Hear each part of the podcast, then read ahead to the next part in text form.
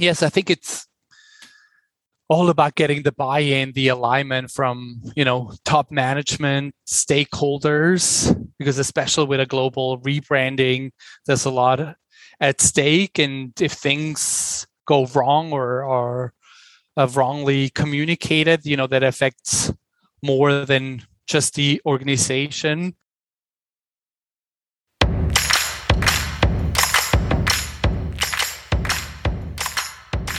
Welcome to season two of the Stakeholders Podcast. In this season, we'll focus on the important topics of our world, how stakeholders are affected by these topics, and the actions we can all take to push society in the right direction.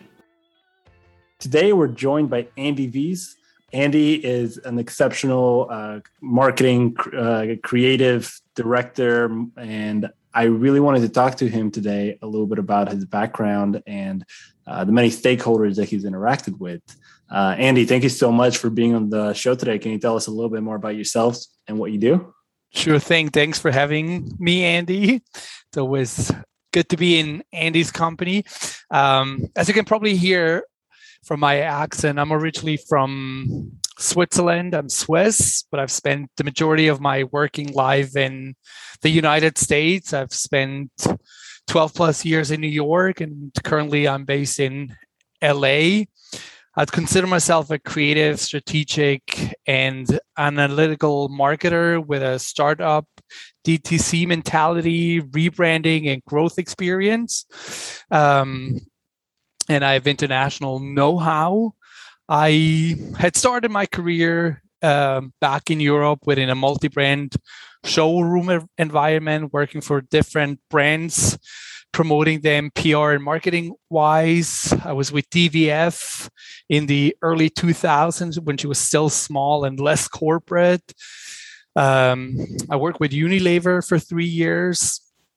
Eventually, back in, in the States, back in New York, I joined Select World, a global advertising agency with seven offices worldwide.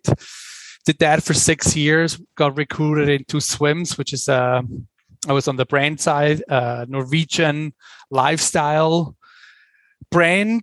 And for the last uh, one and a half years, I've been consulting with Eschos, which is a athleisure slide sandal company that designs for circularity and will produce in LA.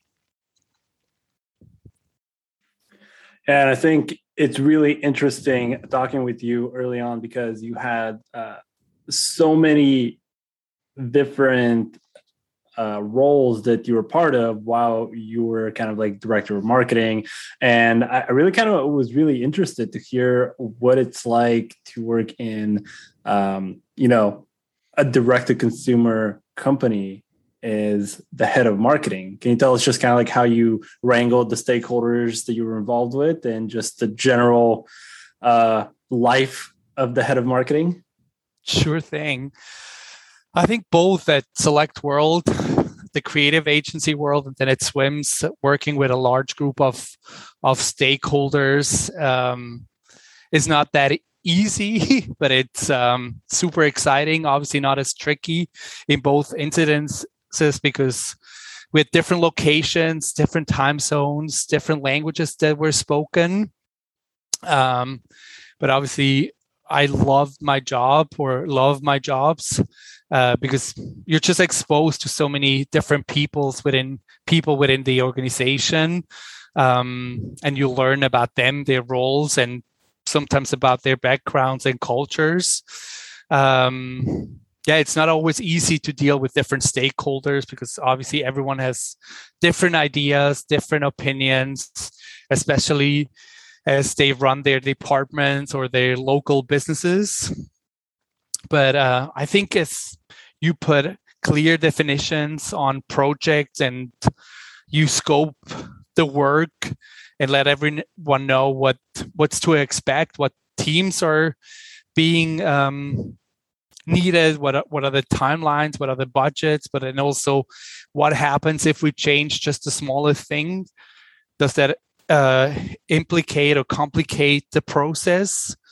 And then I think at the end of the day, it's always reminding people what the global or what the overall strategy is and you know for everyone to act um, you know in the company's best interest and i think in in my role as a marketing as a marketer as marketing director um, you know as a marketer you should always listen. Listen what people have to say what the market has to say um, and often you know you have the answers right there um, and you can ex- execute against it.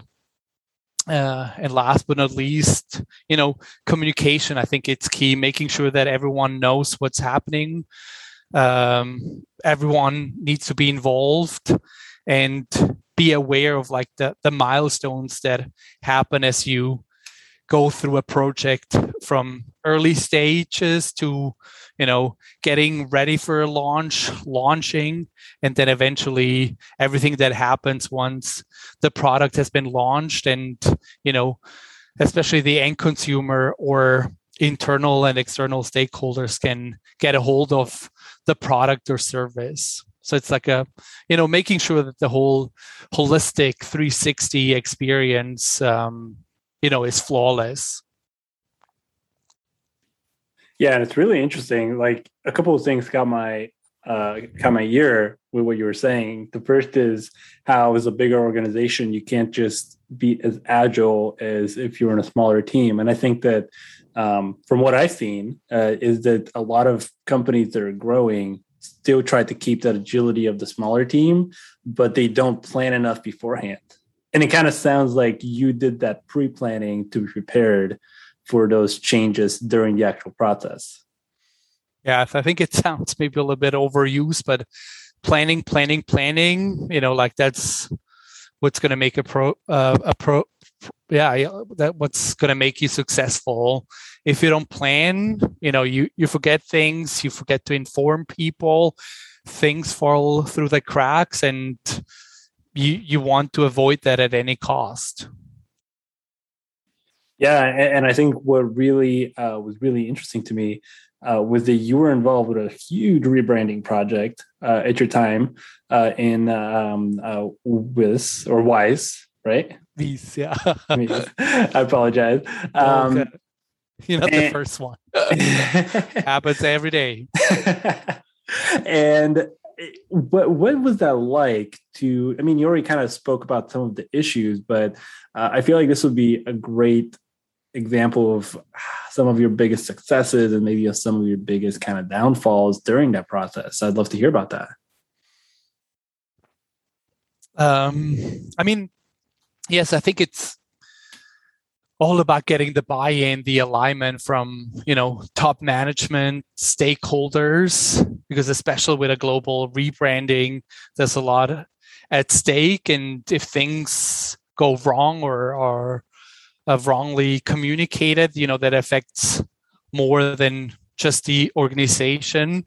So i think going back to what i mentioned before you know planning planning is key crucial to everything. And then you know like making sure that you have the support of all the offices that we can launch on time that we have the resources that we need.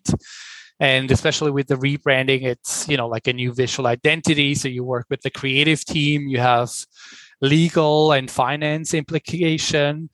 It's working with the cfo and his team uh, working with the in-house strategists, but then also you know like building a network of freelancers and vendors that can come in and do some um, additional help. Um, yeah, to get the product, the, the the project up and running as soon as possible and within given timelines.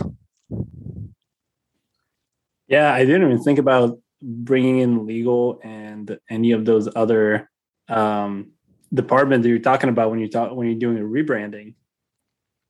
Yes, that, that was like important because you know in especially as we were in office with seven offices in different countries, maybe you know the new name or versions of the name that we had in mind before you know were not available or um, we had to make sure that in a category of communication advertising you know we could own the trademarks to a certain name and then as well with like you know like maybe not as uh crucial as legal, but then down to like social media channels, you know, making sure that the name is consistent through all the different channels, that you have the same handle um, throughout the different platforms. It's yeah, the, the, there's a lot of work that goes into it to make sure that you know at the end of the day, uh, you show up as one new brand. Right, right. Well, Andy, I really appreciate you coming on and telling us a little bit more about your background and your experience. Um, do you have any final thoughts before we sign off today? Uh, good question. um, no, I think at the moment I'm just excited to see, given the the current circumstances that we're in with COVID and working from home, you know, I'm excited to see uh, what kind of new brands, what kind of innovations will come out of um, the last 18 months and you know to see what's being changed and all the promises that were made maybe by bigger companies you know are they going to stick to their word or are things going to go back to as they were before? So i'm interested to see what's going to happen over the next 18 months. Yeah it is going to be interesting. I have been seeing so much different conversations happening all over online and it's um you think it would get less divisive but i feel like i'm seeing the opposite yeah maybe let's have a let's do a little bit of wishful thinking andy thank you so much i appreciate you making me not the only andy on the show and I was a pleasure thanks for having me absolutely have a good one. Bye. Cheers. Bye bye.